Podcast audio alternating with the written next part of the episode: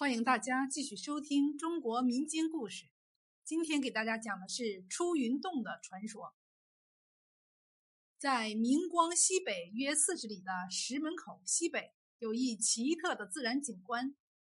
山腰石崖上有一道裂缝，宽约一尺，长约七尺，深不可测。裂缝两边石壁如烟熏火烧一般，用手擦摸。手上会有一层黑灰，这裂缝中常常冒出黑烟，远看如云。每当有黑烟冒出时，天就会降雨。黑烟的浓度、烟云的大小和雨量的大小成正比。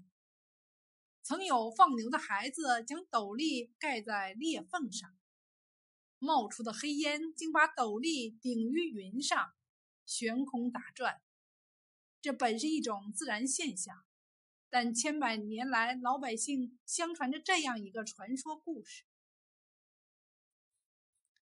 很久以前，太白金星李长庚在此居住修炼。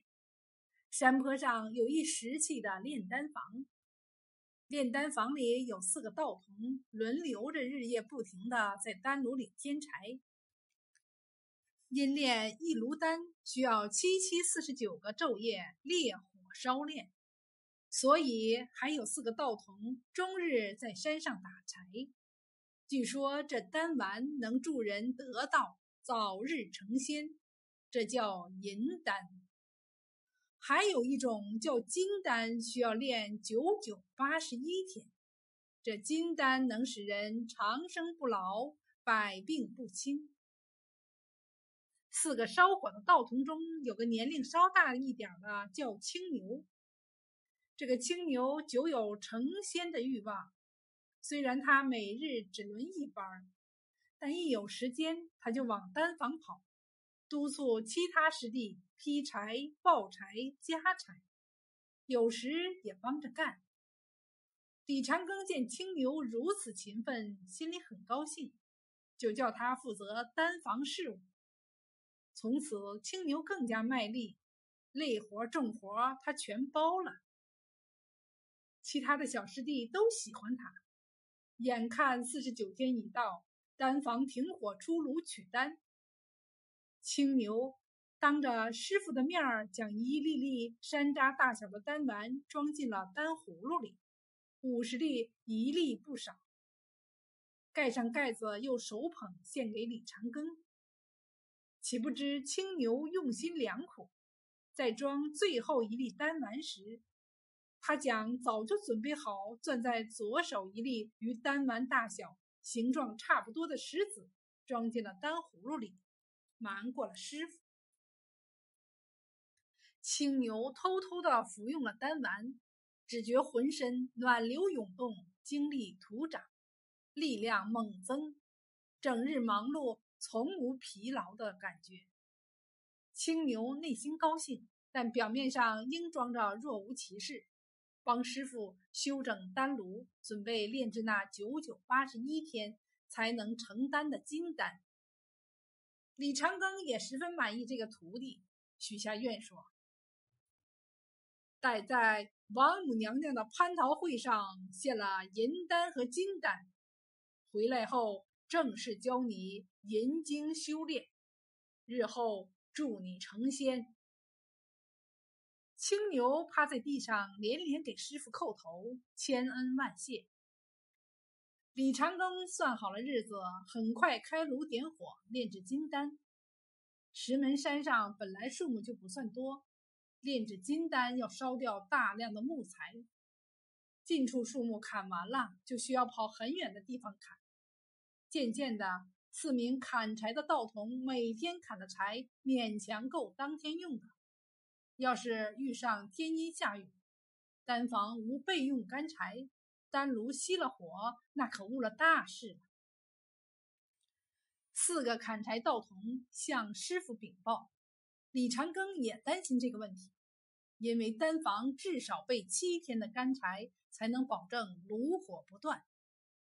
李长庚问青牛是否需要再找柴樵夫来帮忙。青牛说不用，他可每日晚上帮着烧火，白天帮助砍柴。因青牛服用过银丹，已非一般人，他有用不完的力气，一个人顶十个人。从此，他白天打柴，晚上烧火，丹房里堆满了备用的干柴。四个砍柴的道童也把青牛当成大哥哥一样待。李长庚对青牛也更加信任，他知道如果向王母娘娘推荐青牛，王母娘娘一定会同意青牛修炼，日后上天堂。所以早早晚晚也有意开始教青牛打坐、诵经等入门基本功夫。青牛记忆力非凡，什么事儿一遍就不忘。李长庚对这个徒弟越来越满意。九九八十一天已到，又是熄火、停炉、取丹了。青牛仍按老招在用，瞒过了师傅，取了一粒金丹。青牛服用后，更是功力倍增，一个人偷偷进山练功，竟有腾云驾雾之能。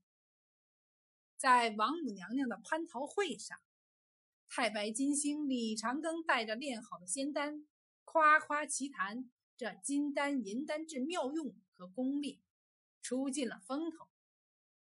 王母娘娘听了十分高兴，顺手打开金丹葫芦盖，倒出一粒。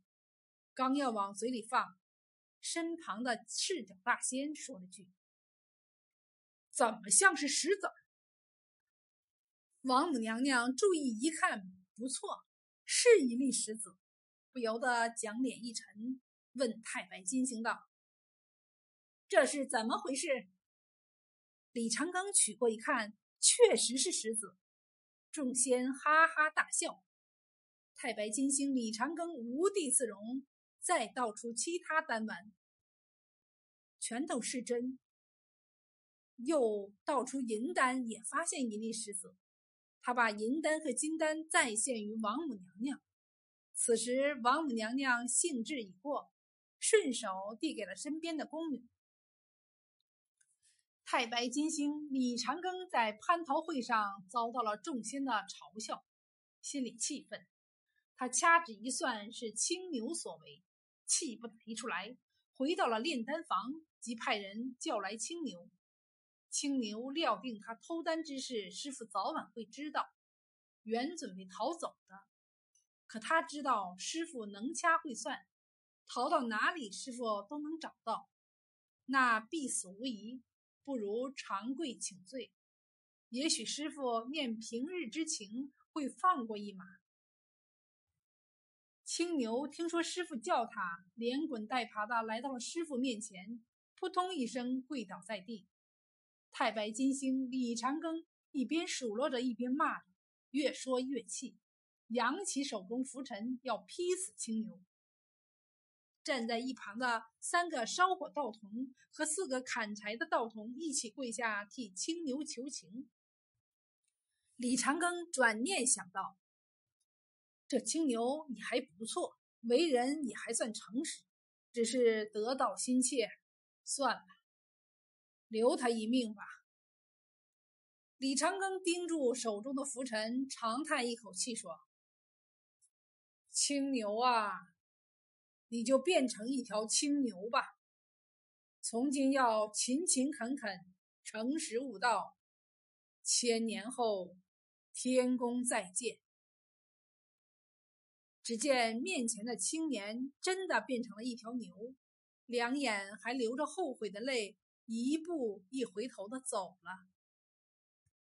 日后，这青年成了老子的坐骑。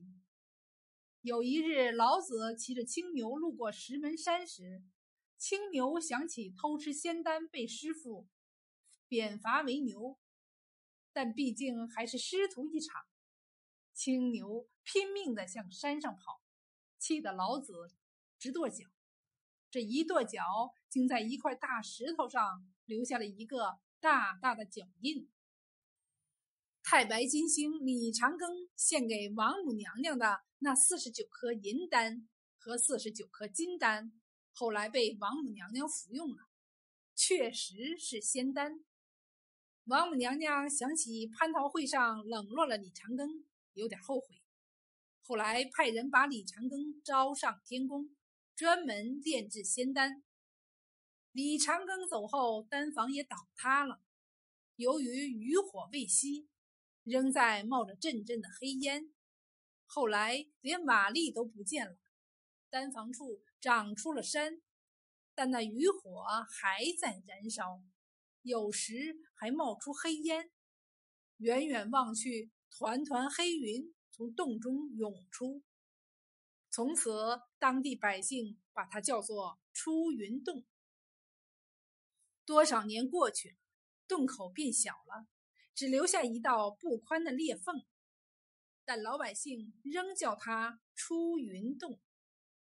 在出云洞和石门口之间。当年老子留下的那个脚印，却随着石头越长越大。